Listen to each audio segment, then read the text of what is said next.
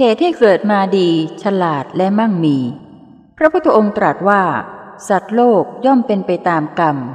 และกรรมย่อมจำแนกสัตว์โลกให้เลวหรือดี ที่เกิดมาแล้วดูดี เพราะเคยได้รักษาศีลมาก่อน ความฉลาดมีปัญญานั้น เพราะเคยสั่งสมอบรม ความมีสติ มีสมาธิ มีความคิดใคร่ครวญ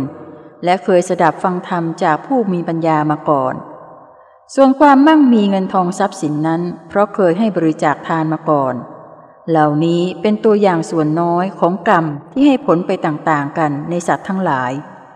การไม่ฆ่าชีวิตสัตว์อื่นทำให้มีอายุยืน การไม่ขโมยของผู้อื่นทำให้ทรัพย์สินของตนไม่ถูกทำลาย การไม่ผิดคู่ครองใครทำให้ชีวิตครอบครัวตนเองมีความสุข การพูดคำจริงทำให้เกิดความเชื่อถือ และการไม่ดื่มสุรายาเมาก็จะไม่ทำให้ไปสร้างบาปอย่างอื่น และทำให้มีสติปัญญาดี